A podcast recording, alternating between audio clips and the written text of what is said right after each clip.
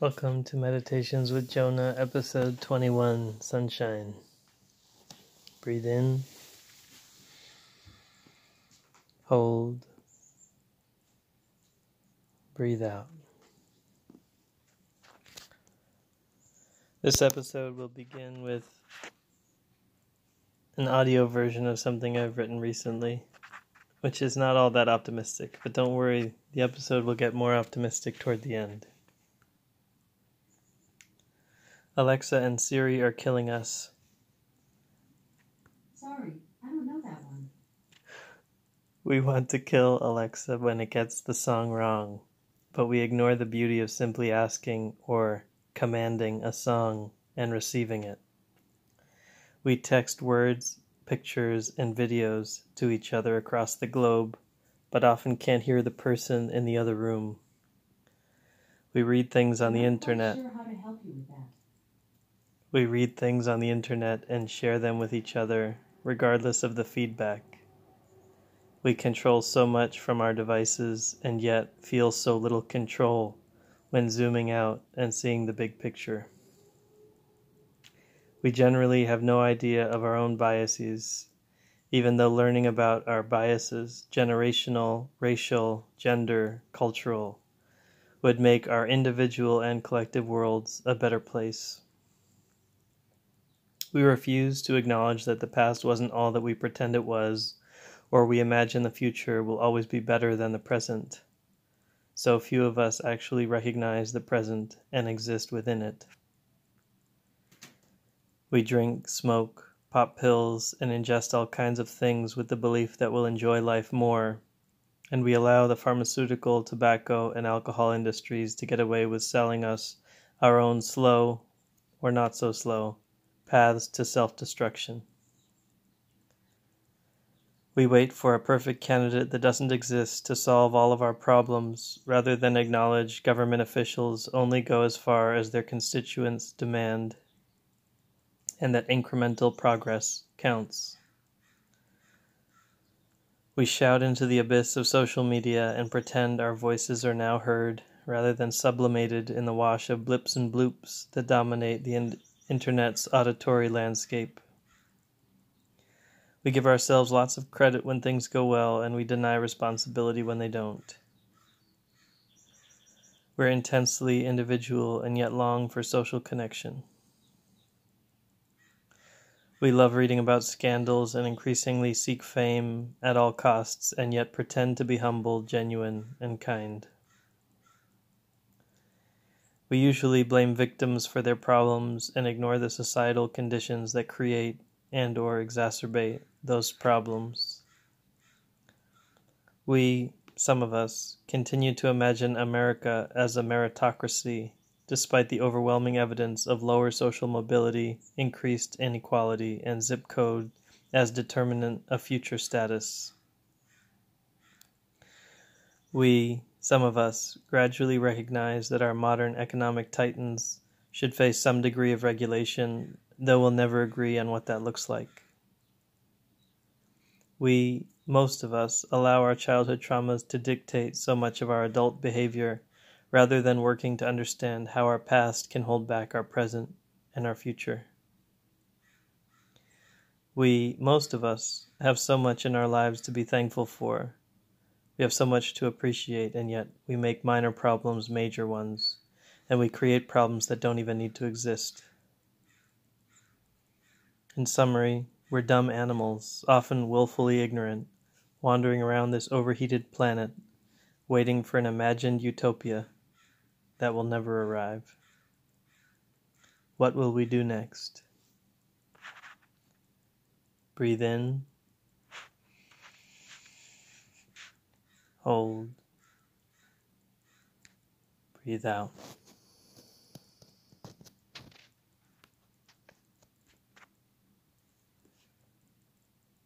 Today's my birthday. I'm 39 years old. We celebrated on Saturday with a lovely dinner. Today I drove Rebel Harmony and myself to Gymboree for her Tuesday music class. And then we ran all over the place on the foam and wooden structures, getting our wiggles out before driving back home.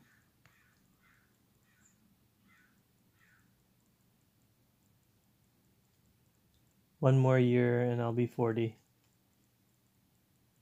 I have no fear of turning 40 or 50 or 60.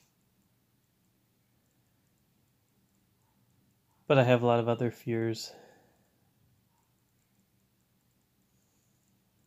One of them is paying for my contribution of what will be preschool.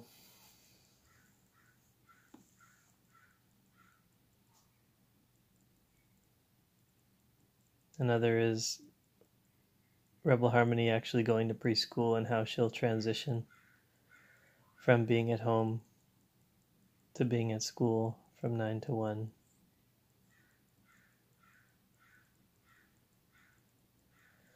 I hope we can do a school that's two or three days a week. She's only going to be two in June. Would be two years and three months by September. At the same time, it would be good for her to be around other little toddlers and small children and be good for her to be somewhere else before she's actually in a preschool. So there's various options, but none of them are cheap. Breathe in. Hold. Breathe out.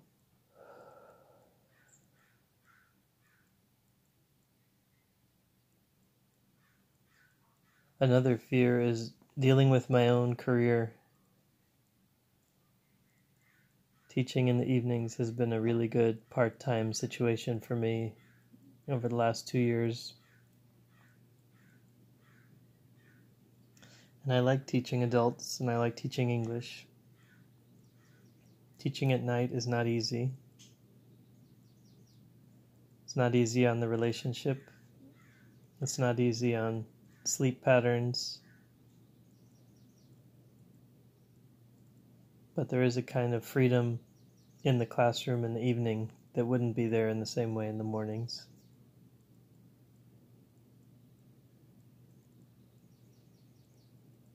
Breathe in. Hold. Breathe out.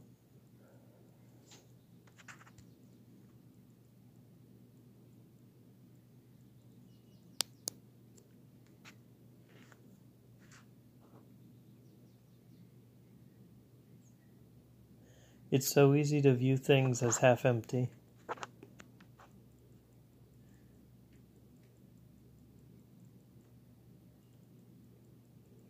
One of the takeaways from the book I'm reading is about how human beings are, by evolution, hardwired for pleasure seeking, but also hardwired to never feel fulfilled by that. It's always fleeting pleasure seeking. It's called the hedonic treadmill in some psychological circles. Hedonism being pleasure, the treadmill being never ending. In some ways, it explains why we overeat, why we overindulge.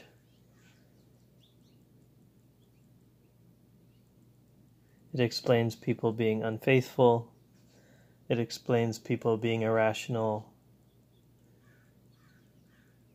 It explains people being violent. There's a kind of self indulgence in letting your rage take over.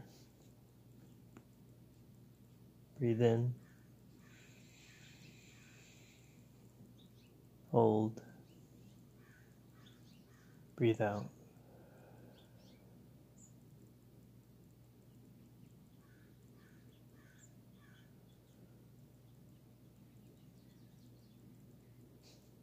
Something else that I've thought about recently has to do with a podcast, Ezra Klein's podcast with Robert, I think Sapolsky is his name. He's a professor at Stanford who talks about the impact of poverty on stress and the brain and behavior.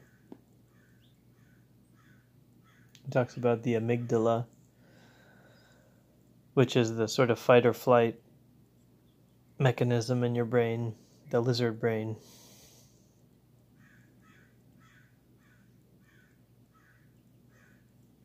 And how children from basically infant infancy to five years old, you can see the difference in their brains and their resting stress levels, which means not in the middle of a stressful situation, but when they are at rest and when they're in a calmer environment, they're still basically ready to spike. Uh, the stress response is ready to ready to overwhelm their, their blood and their body.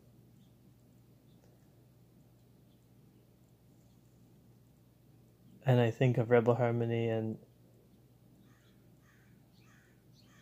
how at 20 months old she's already gained so many things from the environment that we've raised her in, but also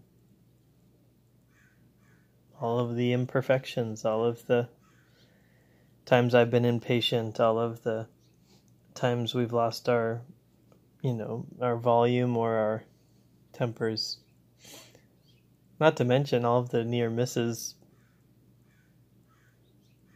when it comes to protecting her. Just the other morning,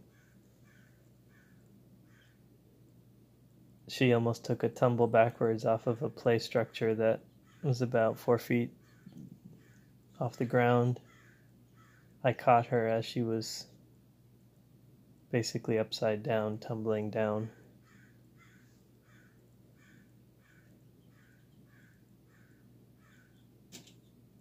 It was my own mistake, my own fault. I had thought she was firmly planted on a even surface and then sort of walked around toward the other side when she kind of tried to stand up straight she fell backward and it's crazy how in the last year and a half I've gone from terrified of things like that happening to rolling with the situations. Can't even tell if my adrenaline kicked in or not. After I caught her, I just kind of tried to keep walking and go to the next part of the playground as if it hadn't happened so she wouldn't freak out.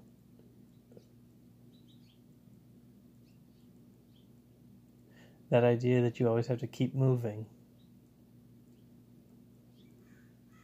keep going forward rather than dwelling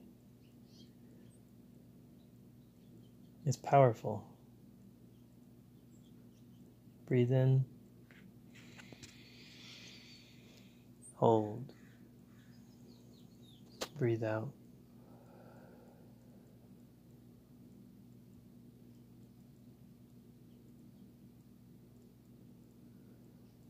The sun's shining, and it's mid February and it seems like the rain for now is past, or mostly past.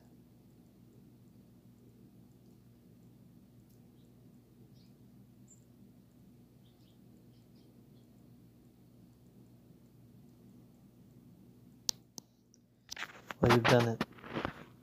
You've spent another mm, 14 minutes meditating with Jonah. Until next time, keep breathing.